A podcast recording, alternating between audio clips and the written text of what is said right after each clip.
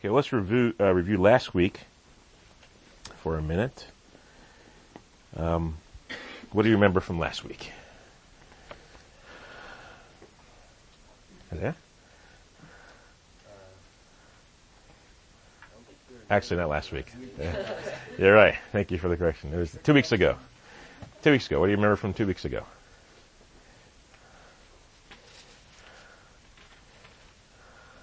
Speaking of uh, 2 Timothy 3, 16 and 17, Okay. and, uh, using the example of the, the wind instrument Mm-hmm. as being God breathed, Right. and how we are those holy men who moved by the Holy Spirit Right. as instruments, Right. and uh, how God used them that way. It was a good example of the, the like the flute. Right. if you're using that Amen. example.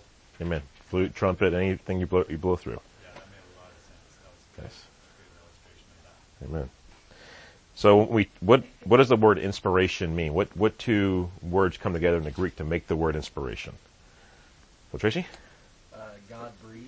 Yeah, God and, and breath. Yeah, those are two words that come together to make that one Greek word that we translate into English as inspiration.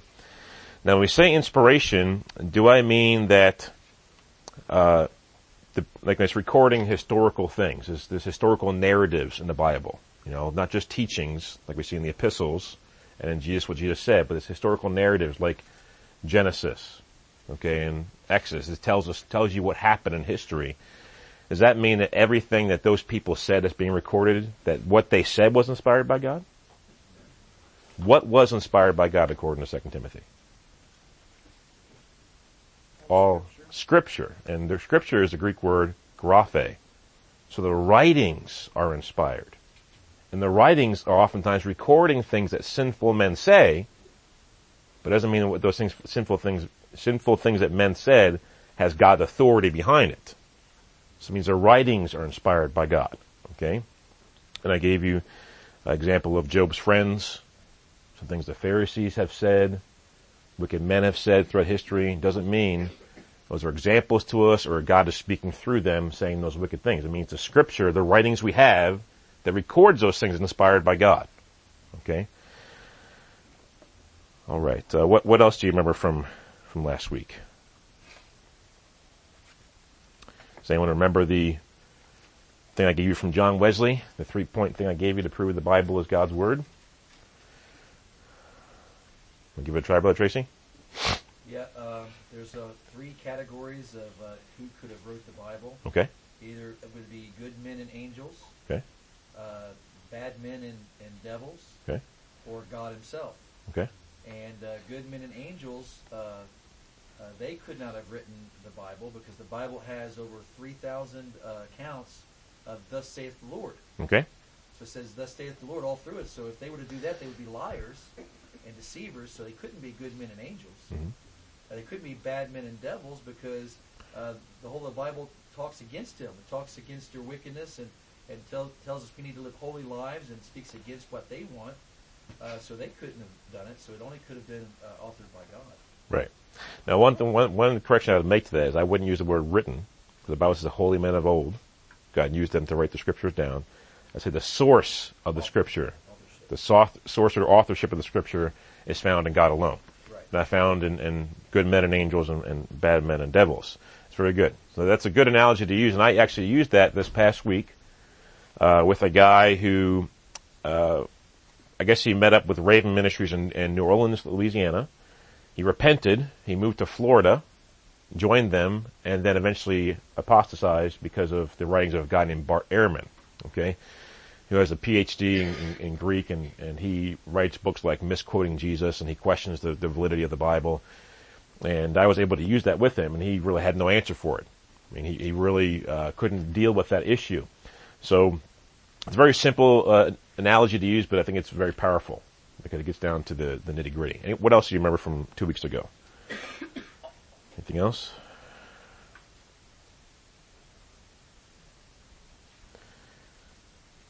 Why is there power in God's word?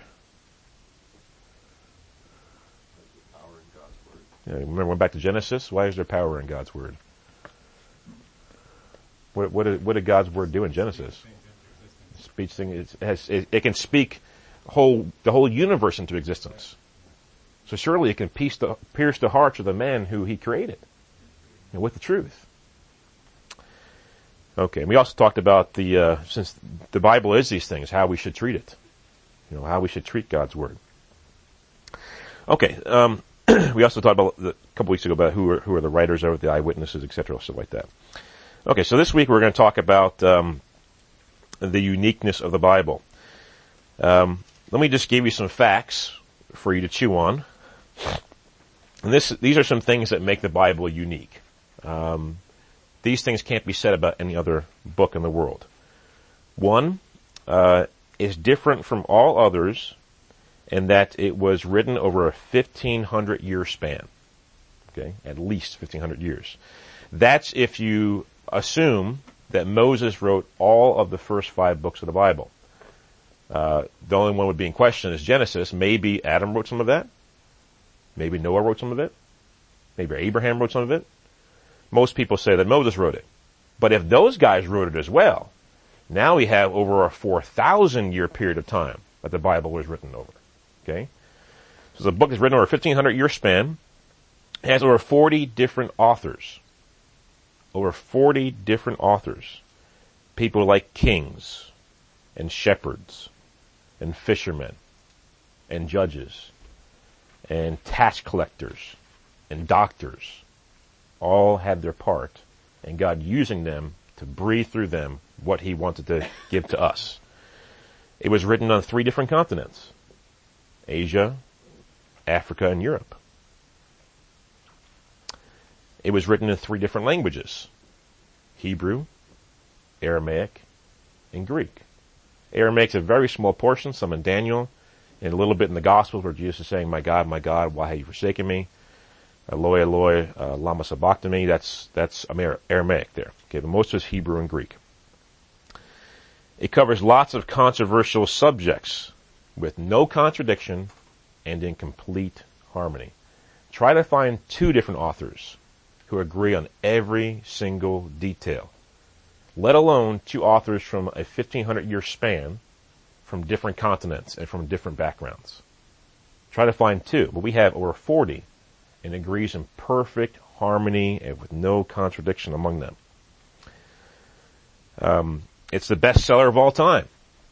And from stats from the Bible societies up until the year 1974, which is a long time ago now, up until the year 1974, whole Bibles or portions of Bibles, this is just the Bible societies alone, their stats alone, okay, 2.5 billion copies of the Bible have been printed up until 1974. Only through the Bible societies. Okay, so you can imagine how many have been printed up until now, present day. Um, it's been printed in over 2,400 languages up to the year 2004. And that's 95% of the people. Not 95% of the languages, but 95% of the people in the world. It's been printed in their language. Okay? So these things cannot be said about any other book. Being the bestseller of all time, all, all these times were printed up over all these years, all these different people, all these different languages, all these different places it came from, over such a long period of time. Now there's, it's also unique in the fact that it survived persecution. Uh, Diocletian, who was a Roman emperor, uh, made a law to destroy all churches, all church manuscripts, all books, and all Christians. He wanted to prevent Christianity. He wanted to destroy Christianity. 25 years later, Constantine, who was a supposed Christian emperor, wanted um, several copies, perfect copies of the Bible printed up by the government. So 25 years before, an emperor wants to destroy all of Christianity, and 25 years later, another Christian who calls himself a, another emperor that calls himself a Christian wants the government to print up copies of the Bible. We talked about this last week, or two weeks ago. Uh, Voltaire, a French skeptic who died in 1778, said Christianity, this is a quote from him, Christianity will be uh, extinct within 100 years of my lifetime. That's what he said in 1778. Within 50 years, the Geneva Bible Society took over his home and printing operations and printed, thou- printed thousands of Bibles. through his own operation, his own household. Let me give you some history about the Bible. John Wycliffe, uh, who lived in the 14th century and was an Oxford professor in England, uh, he was the first one to attempt to translate the Bible into English. Okay, and was successful in translating the whole Bible into English. Now it was Middle English, and if you were to look up Middle English, it'd be very difficult for you to read it. Okay, uh, but it was English nonetheless. He translated the Bible from the Latin Vulgate, okay, which is a Latin copy of the whole Bible. He translated that into English in 1384. He also sent out open air preachers. Uh, they were called Lollards, the Lollards. L-O-L-L-A-R-D-S, Lollards. Those were the people who he sent out to preach the truth because he saw the church as corrupt and needing reform. And uh, he came against the Pope. He came against all the uh, different heresies of his day. Now, after he died, he died in the late 14th century, the 1300s. He was declared to be a heretic after he died. So the church uh, dug up his bones and burned them into ash and threw them into the river. As if that's going to do anything to him. But that's what they did. And then in the 16th century, a couple hundred years later, a guy named William Tyndale comes along. This guy knew eight languages fluently. Eight. He knew Greek, he knew Hebrew, uh, he knew um, Italian, he knew Spanish, he knew German, uh, he knew French, and he knew English. Eight languages total. So he was a very, very smart man. Okay? And he was attempting to translate the Bible into English, into not Middle English, but English to his day. And he was following the footsteps of John Wycliffe, and he had some resistance within the church of his day. And he, he was the first person to translate the whole Bible from Greek and Hebrew into English. Okay, not from Latin now, but from Greek for the New Testament and Hebrew for the Old Testament okay, which were the original languages. One time he sat down, this is a famous statement from him, one time he sat down at the, at the dinner table of the people he was staying with, and a learned clergyman came in to dinner with him as well. And of course he was against what William Tyndale was doing, because he wanted the Bible in the common man's language, so everyone could read the Bible for themselves. And this learned clergyman said, uh, we'll take the Pope's laws over God's laws any day. Basically what he said. Okay. And, uh, William Tyndale's response to him is, I defy the Pope. I defy the church. And if God allows me the time, a plowboy will know more of the scriptures than you. That's what he said. And with doing that, he wrote his own death sentence. He, he was on the run the rest of his life. Uh, translating the scriptures. At one point in time, he ran away because he was almost caught, and he ran away. Got into a ship with all his documents, all his manuscript he had been translating. The ship was destroyed at sea. He lost everything. Had to start all over again. And he started all over again and did it again. And eventually he was betrayed by someone who said he was his friend and betrayed into the authorities of England. And he was brought before trial as a heretic and uh, they declared him a heretic and they tied him to a stake. They strangled him to death and then they burned him at the stake. But before he was strangled to death, uh, another famous saying he had was, O Lord, open the King of England's eyes. And within four years, the King of England authorized the printing of a Bible into English called the Great Bible. And a lot of the work that went into that Bible from Miles Coverdale, who's the guy who wrote that Bible, translated it, came from William Tyndale's work. And it also set up the, the, set the way for the King James Bible, or also called the Authorized Version, to be printed in 1611. They started translating that Bible in 1604. And uh, a little apologetic here for a second on the King James Bible. Uh, a lot of times people will say that, uh, you know, because it's called the King James Bible, that King James wrote it or King James translated it, which is all a bunch of nonsense. Uh, the King James Bible came about because there were some Puritans who didn't like uh, the Great Bible and some other Bibles were coming out. They thought it was corrupted with some Catholic teachings in there with the translation. So they wanted authorization to translate the Bible themselves into English. And so the king, who was James at that point in time, he authorized the translation of the Greek and Hebrew into English by the Puritans. That's it. That's why it's called the King James Bible. because he gave the authority to the Puritans to translate the Bible from Greek and Hebrew into English without any threat of punishment or death like they've had in the past. And so that came about, that started in 1604, was completed in 1611. Okay? Uh, now I want to give you some, some sheets here. Okay, you might hand these out some. We're going to talk about some other things about the scriptures here. And we're going to talk about some science in the Bible. There's things that are found in the Bible that are scientific that uh, at that time scientists did not know about. In fact, not only did they not know about it, but they disagreed with it. But all along was right there in the scriptures, the God of science, the God of knowledge, was attempting to reveal these things to them if they would have simply gone to the scriptures. You know, so scientists try to pride themselves on being smart, you know, and scientific, and um, that the Bible is written by a bunch of goat herders in the desert who don't know anything.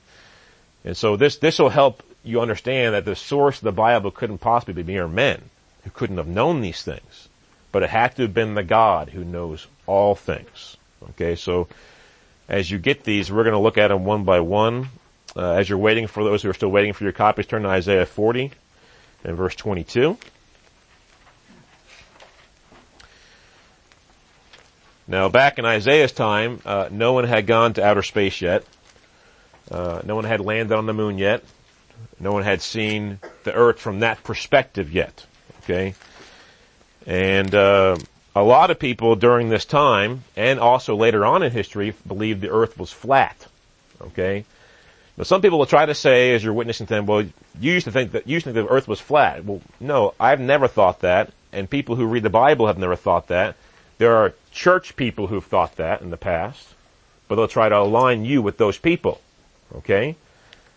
Uh, but it's simply, just because a group of people, they, they call themselves the church, Roman Catholic Church, believe the earth was flat, does not mean the Bible taught it. Okay, so Isaiah 40 and verse 22 says, it is he, it is he who sits above the circle of the earth, and its inhabitants are like grasshoppers, and who stretches out the heavens like a curtain, and spreads them out like a tent to dwell in. So, the word we're focused on here is circle if you have the New King James. What does it say in the King James, brother? Isaiah 40 verse 22. I think it might say sphere in there. The Hebrew word means the horizon. Okay? So God, He's seeing from out, you know, He's seeing from outside of the earth itself and He sees the horizon of the earth. He sees it as a circle. It's not flat, it's a circle with the, with the sun coming over the top of it, okay? Um, but it means a sphere or the horizon of the earth as the sun comes over top of it. If I remember right, I think the King James says circle. Does it? Okay. Yeah, I can't find it for sure. But, Yeah. but in trigonometry, anywhere you go on a, on a flat surface, you see a, a sphere, you, you have to come to the conclusion, or I'm sorry, go on a circle, you're saying that's the, that's the, the position, I'm on a circle, I'm on a flat circle, Hmm. and you change position, but you still see the circle on the horizon. Right. You have to come to the conclusion, It's a sphere. because the perpendicularity of the sphere, Right. according to spherical trigonometry, it has to be a sphere. Right. Right. Yeah, it says here, uh, it is he that sitteth upon the circle of the earth, Mhm. and inhabitants thereof are as grasshoppers, that stretcheth out the heavens as a curtain, and Right. spreadeth them out So science hasn't always agreed with this, but now they do agree with it. But back in Isaiah's time, they already knew these things. Uh, Jeremiah 33 and verse 22. Let's turn there. And we're not going to go through all, let's go through a few of these here. Jeremiah 33 and verse 22. It says, As the host of heaven cannot be numbered, nor the sand of the sea measured, so will I multiply the descendants of David, my servant, and the Levites who minister to me. So the host of the heaven cannot be numbered; innumerable. And um, at one point in time, people like Ptolemy would say there was only a thousand stars, or there were very few stars. You can count them, basically. Uh, but now science believes the stars are innumerable. They know this. Now they agree with the Bible on these things. Okay? Uh, turn to Job chapter 26.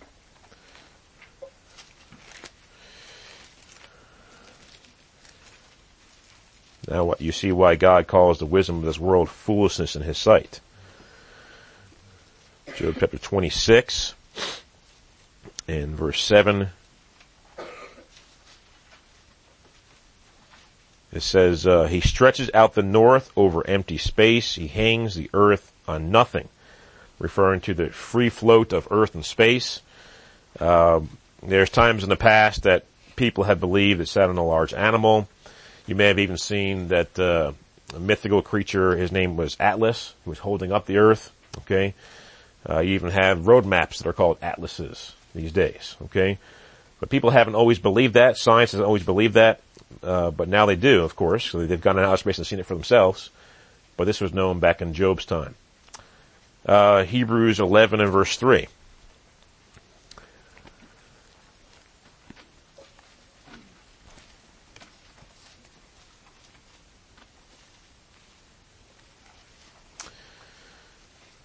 All right. It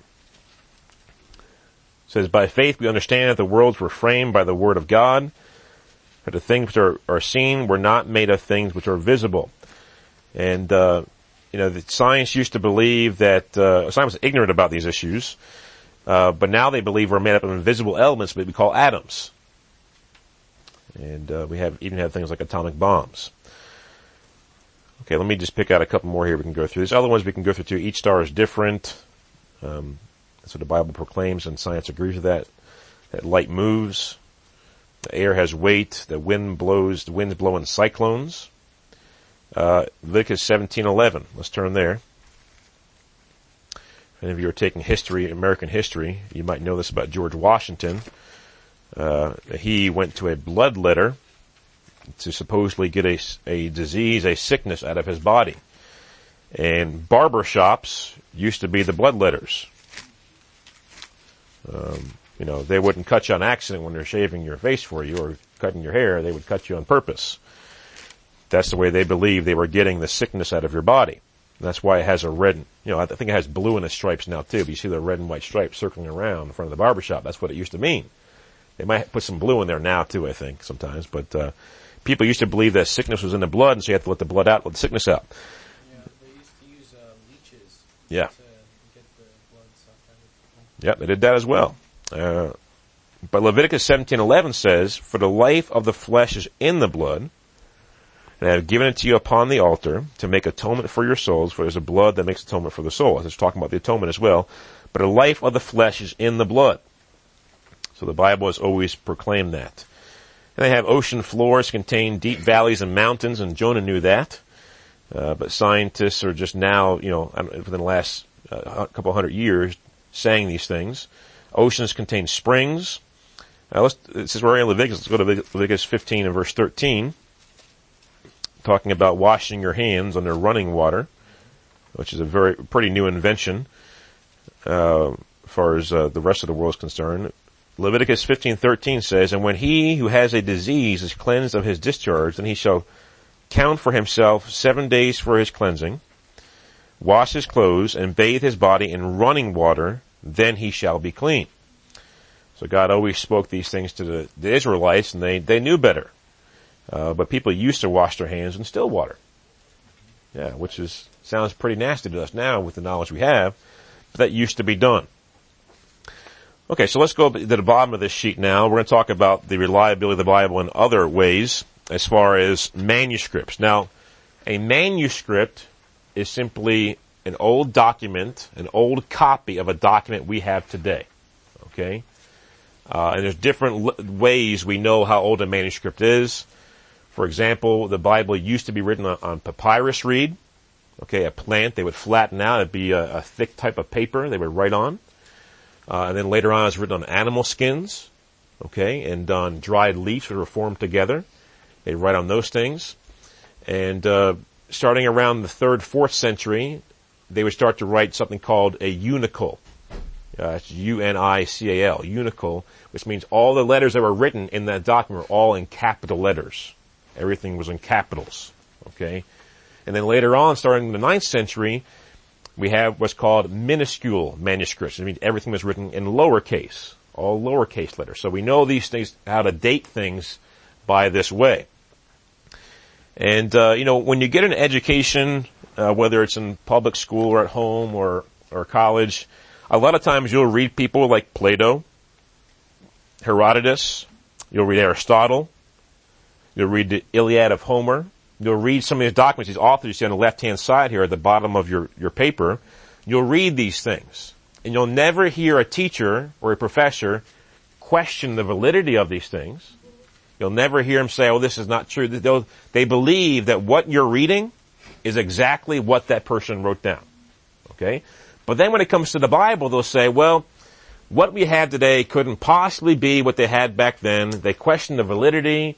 They question um, whether it's been preserved or not. They'll question all these things. So I want to show you a comparison of these other books to the New Testament here. And we see the first column says the date that they were originally written. Okay? And then the second column says the earliest copy we have. Okay? So as we compare the first column to the second column, we see the approximate time span, uh, actually the fourth column total from the name here, the approximate time span that the, between the original and the copy. So uh, let's go to Plato. Plato was originally written from 427 to 347 BC. The earliest copy we have is 900 AD with a 1200 year span between when he wrote it and the earliest copy we have. Now, like I said before, people want to play this game with the Bible. They'll say, well, if there's this many years between when it was written and our earliest copy, we got to play the telephone game. You know, if I whisper something in Brother Kevin's ear, goes in everybody's ear around the room, they whisper only one time, and it gets back to me, it's going to be something completely different, supposedly. Now, if if we do that, that would probably happen, because God's not involved in the process, is He? He's not involved in preserving what I said to Brother Kevin, and then whoever's sitting here says to me. Okay, he's not, he's not involved in that. And they'll try to accuse the Bible of having that problem. But they'll never accuse these books of having that problem, these writings. Uh, go down to uh, Euripides. Was written originally in 480 to 406 BC. The earliest copy we have is 1100 AD. That's 1300 years between the original writing of it and the earliest copy we have. Uh, go down to Homer, who wrote the Iliad, um, which is the closest we're going to get as far as proximity and number of copies there are. Uh, the Iliad of Homer was originally, written in 900 BC. The earliest copy we had dates back to 400 BC. That's a 500 year difference, which is closer to 900 years or 1200 years. And um, as we go to the last column now, we see the number of copies we have of each one. Okay, you see that Plato we only have seven copies total of of what he wrote. Um, we're talking about manuscripts now, not people, not modern day books that people printed up of it, manuscripts of it. Okay, we go down to uh, Euripides. We only have nine copies of that.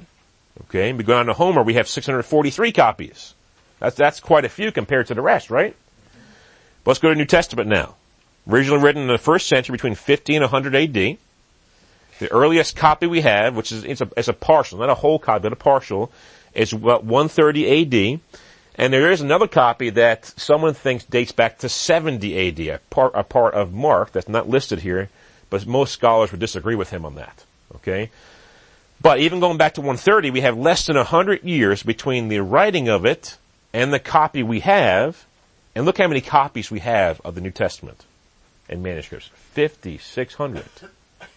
That's overwhelming. So you, what you see when people question the validity of the Bible, its, its pr- preservation and historicity, you see their what? Their bias. That they're not being honest with themselves. That they're being, they're being biased about these situations. And it simply brings up the point once again that they simply don't want to submit themselves to the scriptures. That's really all there is to it. They don't want to obey. Yes. Good one I'd say to remember I've used before is the Caesar one. People usually know who Caesar is or Right. Plato, but definitely Caesar. Just asking me, do you believe he existed? Okay, well here's the number of copies compared to the Bible. Right. If you believe he existed, you should definitely believe the Bible. Right. Right. And uh, a lot of times, uh, I'll, if I'm on a college campus, I'll ask them if they're taking a history class, and they'll say yes. Well, why are you taking a history class? Were you there? Maybe it's been a trickle down the lane with that history class, and you're you're only spending time reading those history books and studying them and taking tests on them. You're paying to take the class and paying for the books in order to do these things. And so you see a comparison here. It's overwhelming to compare the New Testament to these, these other books that come from about the same time frame, same period of time in history when it comes to manuscripts. Okay? Does anyone have any questions about that? Okay, so we have lots of manuscript evidence for the Bible. Now, uh, I don't, uh, my source of faith and believing the Bible is reliable is not found in these manuscript evidence. Okay? My source of trusting the Bible is found in my faith in God and that He can preserve what He has written. Okay? And I wouldn't necessarily even use uh, this to try to convert somebody because you can show scholars who know these things, and they still don't submit to the scriptures. Okay? Now there are some people who, throughout history, have studied these things out and have repented of atheism and come to a knowledge of truth. One guy's name is Lee Strobel. Okay? Uh, he's a Pulitzer Prize winning writer for the Chicago Tribune. He went to Yale Law School. His wife became a Christian. And, uh, you know, he kind of just dismissed it, you know, was glad she was happy, saw some change in her. She was different, but he's like, ah, that's just garbage.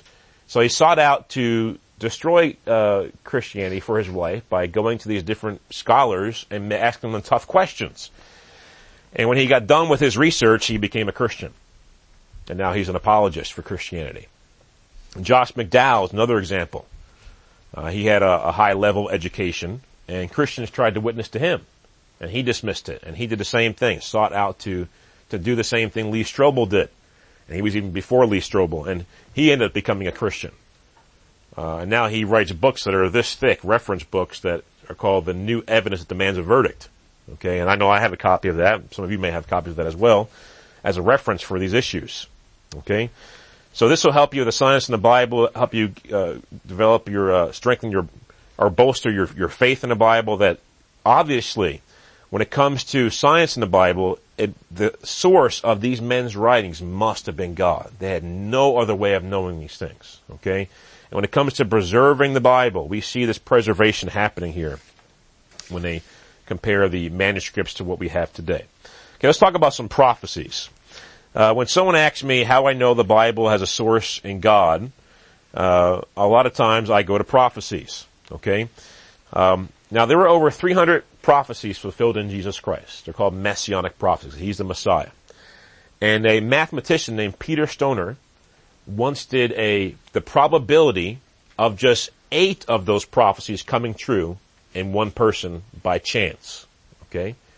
And he said it's 10 to the 17th power. Okay, so 10 with 17 zeros after it. I don't remember what that number is called. Uh, but that's the chance, 1 in 10 to the 17th power, that eight prophecies can come true by chance in one person. And remember, we're talking about over 300 now. Okay? But let's just take eight for a second. Um, he gave an analogy, Peter Stoner. He said, take that many silver coins, 10 to the 17th power, and put them on top of the state of Texas with a fence all around the state of Texas. Now the state of Texas is two feet deep in silver dollars. Okay? Texas is a big state. Mark one of those coins red, throw it in the pile, mix it up. You blindfold someone at the corner of Arkansas, Louisiana, and Texas. You say, start walking. And whenever you want to, you, whenever you choose to, you can bend down and pick up a coin. And if you pick up the red coin, that's the chance of eight prophecies coming true in someone by chance. Okay? So, when these men prophesy about things, like he's to be born in Bethlehem, uh, he's to be born of a virgin, Isaiah 7:14. None of his bones will be broken. Okay, he'll die among criminals. He'll be buried in a rich man's tomb. Um, that uh, let's see, what's some other ones here? That he preached in parables. That he'd be resurrected. That he'd be the son of God. That he'd be the seed of Abraham. That he'd be the seed of Isaac and Jacob. Um, that he'd be in the lineage of David that he would be spit on and scourged, that he be preceded by a forerunner, that he would be called out of Egypt. Just some of the prophecies. You know, when, when these things happened, this is sure proof that the source of these men's writing is not man who cannot see hundreds, even a thousand years into the future, but it must be a God who knows the future. And a lot of times I'll use an analogy when I'm speaking to somebody. I say, listen, if a, if you went to a, uh, you know, a psychic, which we all know they're wicked, but if you went to a psychic and they told you tomorrow, no, not tomorrow, five years from now, you're going to get a car accident at this intersection. You're going to be driving this car. Uh, another person will be driving that car. I'll tell you the actual model of the car. This will be your license plate number. This is the bone you'll be broken. This person will die. This is the name of the cop who'll be first on the scene. This is the name of the ambulance driver. Those are the eight things they'll tell you. It'll happen five years from now. And they're right to the T of all eight things from five years from now. I say, what would you conclude about that psychic? That they knew the future. But somehow they knew the future. But when it comes to the scripture, let's bring it, you saw how I tied it in there, right? You bring it right back around scripture. So now you have over 300 prophecies fulfilled in Jesus. What are you going to do with it now? If the source of the scriptures is God, and He's written this stuff down through holy men like He claims to, what should you do about the Bible? Shouldn't you read it? Shouldn't you study it? Shouldn't you obey it? Shouldn't you preach it? And if it's the truth, and it really is, does these things, you must tell other people about it. And so as we, as we continue this, um, going through these issues here, hopefully your faith is being bolstered in these issues. Um, Did you get the odds for, you, you mentioned three and, three and three and prophecy. It's innumerable. Yes, sir. Innumerable. I mean, it's, it's yeah, you, you, I mean, I don't know if they have a number for that, for 300 prophecies. But 10 to the 17th power, let's see, we got, Can I, can I do it over there on the board over there? yeah, you can, yeah, go ahead and put it on the board so everyone can see it. So you got thousands, millions, billions, trillions. What's after trillions? One of them, Billions. No, tr- billions is four trillions, man, okay. What's after trillions? No one know?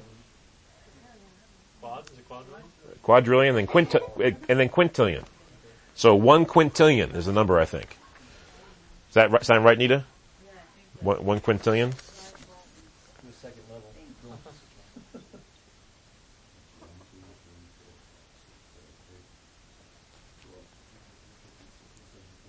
That's it. Yep. I was going around the room, so I made my journals progressively smaller to make sure I. You have a better chance of winning the uh, 320 million. Uh, what's going on right now? Well, the chance of winning the lottery in California is one in 18 million. Okay, so you can win the, the lottery several times in a row before you get to that number. That's just eight. Yeah. That's just eight. That's not, that's not all 300. It's just eight of them. Okay. So we get a, a picture. There's another uh, example about the, the, I think it was Peter Stone. He has a few different examples. Does he? Okay. The, uh, the one was if you take an electron, Uh huh. very small, Right. and you pile that many electrons up in a pile, it'd be something like 10 times bigger than the known universe. Right. Yeah, I, I think he- he said something like that about th- all 300 prophecies. Not enough electrons in the universe to, to give that probability. Yeah, yeah. Yeah. So it's like, it's impossible. It's impossible for it to happen by chance. Because it gets exponentially progressive Right. every time you add a prophecy that becomes fulfilled. Eight, you know, eight prophecies to the ninth that you go and get. Yeah. That picture is a good picture though, because you can we picture piles of things, you know, Right. Piles of wood or mm-hmm. piles of a big pile of a dump or something. But electron, a pile that's ten times bigger than the universe of Right. electrons. Right. The only thing I- I'd be questioning is um, how do they come up with these odds? Because It's nobody knows the future except God, so we can't have nothing compared to except. Well, you take the, you take the factors that are factored in, and you take the number of people who could have been in the situations, and you figure from there the probability of it happening by chance. I think that's the way they did it. Yeah. It's pretty hard to explain. Yeah, so there's a lot of I variables. Rudimentary statistics, and it's a very difficult thing to do. And uh, but they have they have scientific ways of doing that. Yeah. And he was uh, uh, he was a doctor of, of mathematics. Yeah, he wasn't just some guy off He wasn't the streets. some run-of-the-mill guy. He, he knew it. No people don't challenge what And I've never, I've never heard anyone challenge his his uh, math on this. no Either. Scholar challenge that. So. Uh, and the other question I had was, is it Coverdale uh, translated from Latin? no, Miles Coverdale uh, was from the Hebrew and Greek. but he used a lot of uh, Tyndale's work that he had already done on that to make the Great Bible. Tyndale used Latin. No, no, Tyndale used Hebrew and Greek as well. It was Wycliffe that used translated from Latin into into Middle English. Huh? That Chelmer Route, sorry. Uh, uh, when he, it was Jerome's Vulgate he was using? hmm Which would have been like fifth, sixth century. That Latin Vulgate goes back to. Yeah. So, yes. You done, or you just gonna- Yes, I am. Oh, okay. Um, I guess this automatically walks us into this by saying, you know, you believe God can protect manuscripts. Now, this brings in the King James usually only controversy of Mhm. which which translations have been protected then, so we can actually have the truth in certain translations somewhere, or in multiple languages in a proper translation. Well, I don't think I would take it that far. I, I think the Greek and Hebrew has been preserved. The English is a matter of translation. And that's why God has allowed the, the manuscripts to be preserved so we can check it for ourselves. Yeah, this is why- I haven't studied this in depth, maybe as much as you have. But like, we know there are still variations within manuscripts too. Mhm. I see them at the bottom of my Bible all the time. Right. So then, how do we choose? Well, I, I don't know how deep I, I've been praying about this. I don't know how deep I want to get into that because some people just aren't going to understand it. I don't want it to hurt their faith if they don't understand it and, you know, start to question the scriptures. But there are different manuscript families. Um, the manuscript family that I, I follow is, dates back to the ninth century and it was preserved by the Greek Orthodox Church. And I, I, I want you to understand something about manuscripts, okay? The material that they were made on, okay? First papyri, papyri and then we have uh, animal skin and leaf, leaves being pressed together. These things do not last very long, okay? And put yourself in the mindset of the first, second, third century Christians who were being persecuted everywhere they went. They weren't thinking about preserving the oldest copy possible in order for the people in the 21st century to be able to trust the Bible. That wasn't what they were thinking. They were thinking this copy over here is falling apart. This copy, which I've made, made five, you know, 10 years ago is in good shape. I'm going to get rid of this copy. I'm going to take this copy with me. Okay. Age. Yes, and of course each one would age. You know, even the books we have today. I mean, people who are old book collectors, they had books from the 19th century that are falling apart. Okay? And the, the manuscripts we do have that date back to the third and fourth century, they are being preserved in cases that keep the cases the proper temperature, the proper lighting, otherwise they just disintegrate. When they started finding uh, manuscripts in caves in the Middle East, they, they couldn't see it in the cave what it was saying, so they bring out to the light and it would just disintegrate as soon as they brought it out of the cave because the cave had a certain amount of dampness, uh, a certain amount of, of pressure, certain amount of, of, you know, the darkness of the light. So when they brought it out, it was just disintegrate right in his hand. And so these ones that are, that are really old that are being preserved are being preserved in special circumstances and situations in order to preserve them. Otherwise they would just fall apart. Okay? And so, but when it comes to manuscripts, um, personally, the, the family that has the, I'm, I'm just going to touch on just a little bit here, okay? The, the older family of manuscripts, uh, which is called the critical text, okay? So you have the critical text for the older family of manuscripts, and you have the majority text, uh, for the, I guess you can say newer family of manuscripts. They're, they date back to the ninth century. Okay? The critical text, there's very few copies of it. Okay? And there's a lot more disagreement in those than there's in the majority text. Majority text is almost complete agreement in every parts, and the only parts that they had disagreement on really is, is spelling. There's some spelling issues, and there's some word reversal. There's nothing else really, there's no issues with that. And so people who are involved in something called textual criticism, where they take these different texts and try to figure out what the original says, they'll say the critical text is the most reliable one because it's the oldest. You see, there's an assumption there that old equals good. My assumption is that old equals unused. Old equals uh, it wasn't circulated, and there's and when there's few copies of it, that tells me it wasn't circulated either. When it comes to majority text, there's thousands of copies of that. They're in agreement with each other, and the reason why we don't have older manuscripts, they're well used, and therefore and they were well dispersed, especially in the area where the apostles were the most from Rome all the way to Antioch, which was like the fountainhead of the church, which where Paul put down churches where John was in Asia Minor until all up until the time he died in Ephesus, in 100 AD. And so uh, the majority text is what I follow because I believe it's the most accurate, It was the most used. It was the most well dispersed throughout that time. And um, if you look at it for yourself, I think you'd probably be in agreement with it. But when you look in your New King James Bible, what the translator have done and to, to show the writers is to show them the differences between the manuscript behind the New King James and the manuscript behind the NIV, the NASB, the ESV, and a lot of the other uh, newer translations. It's a scholar, that's scholarly uh, honesty. They're just being, Yes. Here's all the information. You take and do with it whatever you want. But this is what we see besides what we're putting in the New King James translation. I want to make an assertion. I don't think you uh, tell me if I'm wrong here, but I think this is true. In the, uh, the majority text, uh, you can go to the Old Testament and look back to the Dead Sea Scrolls and see very uh, great similarities between those texts in the, in the Qumran. Uh, I don't know that. I don't answer that. I do know this that uh, when you go back to the early church fathers and them quoting everything, that uh, almost everything they say comes from the majority text family. Okay, um, and that you know if we had no manuscripts, here's another little you know fact I'll throw out there. Even if we had no manuscripts of the Bible, you can com- recompose all the New Testament except for I think six verses from the early church fathers' writings. Okay. Another fact I threw out there. But getting back to the, the footnotes here just for a second. Um, oftentimes you'll see the, the letters NU in your footnotes. Okay. What that means is, uh, it's, you're, you're getting these references from these, the Nestle Aland, Nestle, N-E-S-T-L-E is one guy who helped to form the critical text, and UBS is United Bible Societies. Okay, so it's it's a it's it's an abbreviation for that. Nestle Aland UBS. They're basically the same text text exactly, with a few differences, and that's where you're you're, you're getting the variations from.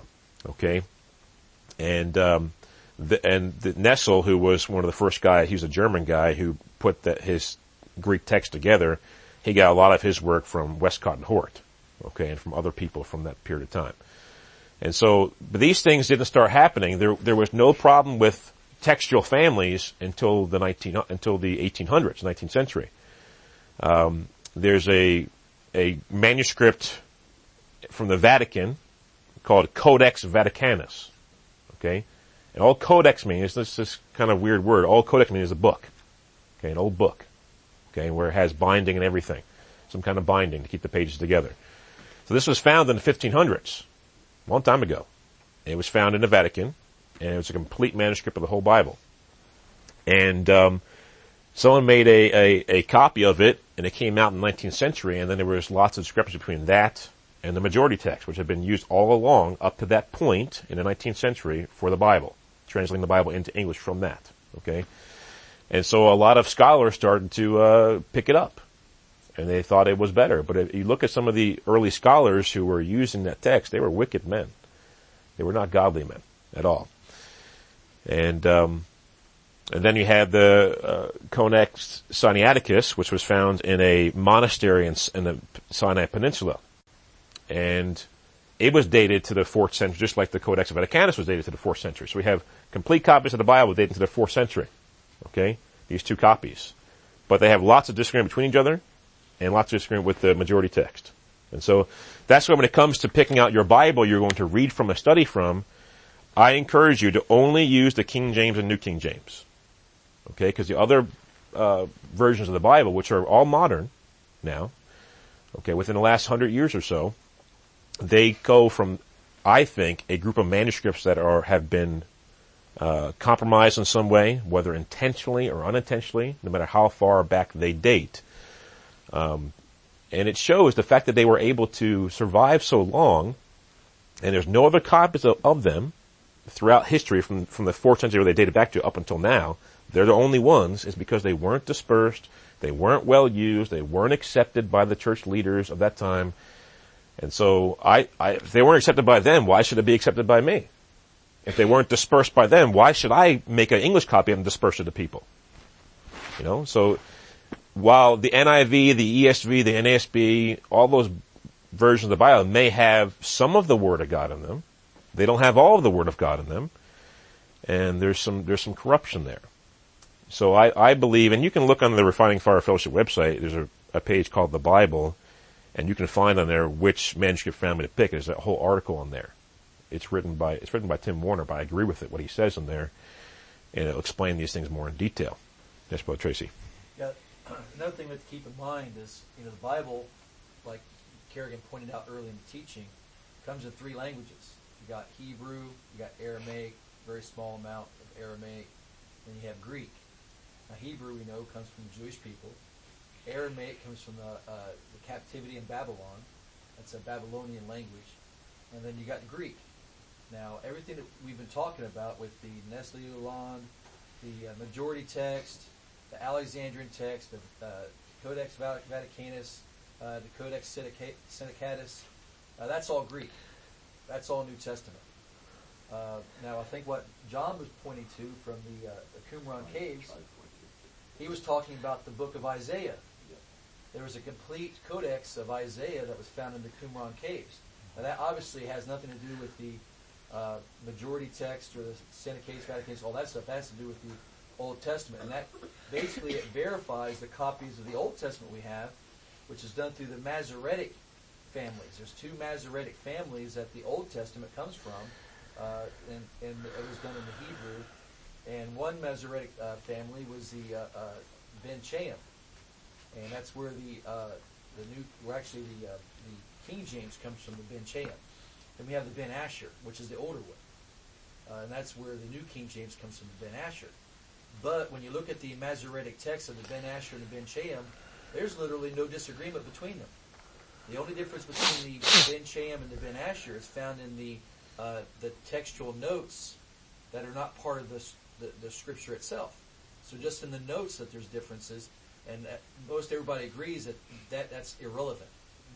So what what the Qumran caves have done is validated that those copies that we have through the Masoretic text are completely accurate because the entire book of Isaiah was found intact in the Qumran caves and perfectly lines up with the Masoretic copies that we have of the book of Isaiah. So that's that's what that, that kind of proves right there. We just have to keep it separate in our mind. Old Testament, New Testament, uh, all these things that we're talking about mostly reside in the New Testament. And, and just to just to so you know, uh, you can never understand these things and never know, but you can still be a Christian. And uh, these things aren't exactly the most important things to know about. So for young people who are listening, uh, it really should be of, of really no concern to you, to be honest. Uh, the scriptures we have today, uh, I believe, have been preserved. They've been validated through the manuscript evidence we have throughout time, and uh, it's trustworthy and reliable and applicable to our lives. So, uh, one of the reasons I didn't want to bring this up too much, I don't want to bring any confusion to those who are not understanding these things, who have not looked into them themselves. Uh, but if anyone wants to a- ask more questions about this, we can talk about it later on um, for those things. But does anyone else have any questions about anything else we talked about today before we finish today?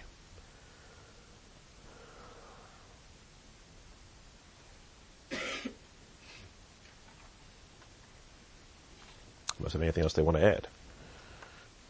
Yes. Uh, I just want to point out that those facts you brought out, the scientific facts are wonderful. Mm-hmm. And I first saw those, uh, I think it was Answers in Genesis put out this saying 101 Bible facts. Mhm. Is that what it was?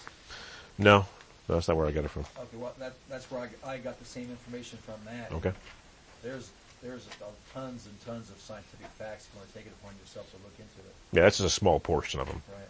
Yeah. Josh? Um, I have a question. When you said that the Bible was the best-selling book and it, was printed in how many different like languages? Over 2,400 languages, now as of 2004. So we've had nine more years since then.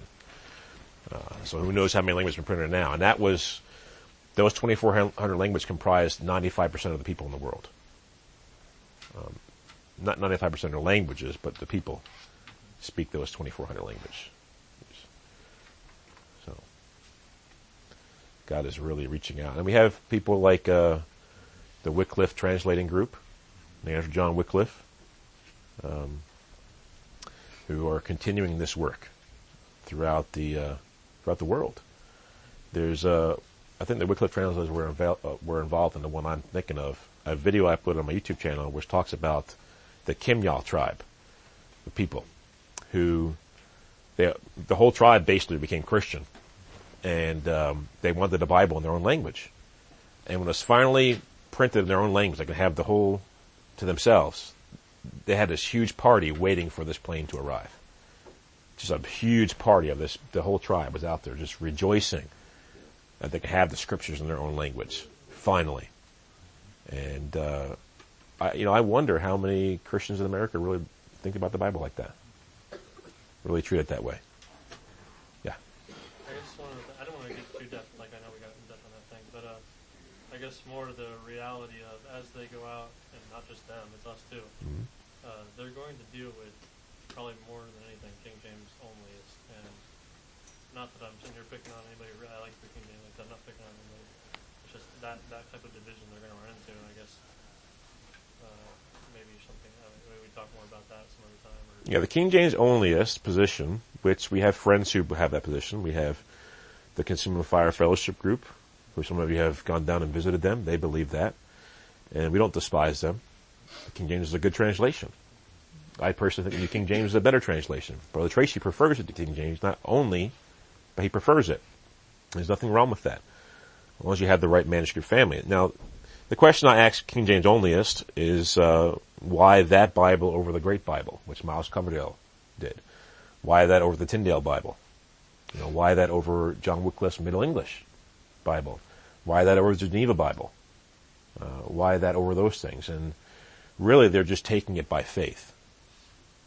And it's like Romans 14:23 says, according to your faith, so be it unto you. And so, if that's their faith, that they want to trust that God preserves the Bible in a certain language in English, they can do that, but it was originally written in Greek and Hebrew, which is the original inspiration that the writers have. So that's where I think inspiration stops. Uh, unless they're going to assume that God re-inspires when people translate a Bible from one language to the next. Okay? So I believe it's inspired in original languages, and I believe the manuscripts we have today that are behind the New King James and King James are the inspired Word of God.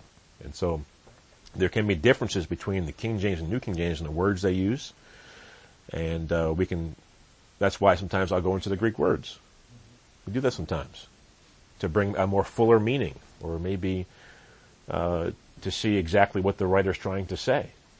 You know, because you know translators are translators, they're men, and sometimes they have biases, and so I want to make sure I know what it's saying for myself, and um, and so it's good to know these things. But even if you never knew Greek, you never knew Hebrew, you didn't have someone who could teach you those things or go into word studies, you could still pick up this Bible and read it and understand it and apply it to your life. And God will use it, God will speak through you as you speak it, and God will use it in other people's lives. It's still the Word of God. You know, and, and this is, and these translations, I've looked into it, they're good. I think they're good translations. And so if someone, if someone says in the open air, oh, there's been, uh, it's been translated over and over again, it's like, no, it's been translated once from the Hebrew and the Greek into the English. That's one translation. And I say, well, it's been translated so many times, we just, we missed things. I said, well, give me an example. And guess what? They never have an example. They just want to discredit the Word of God because they don't want to obey it themselves. Because if it is right, guess what? Guess what it says about them? Guess what it says they must do if they don't want to perish? You know, so they'll say these things, but they have nothing to back it up with. They're just pulling it out of thin air because they don't like the scriptures. Is really what it breaks down to.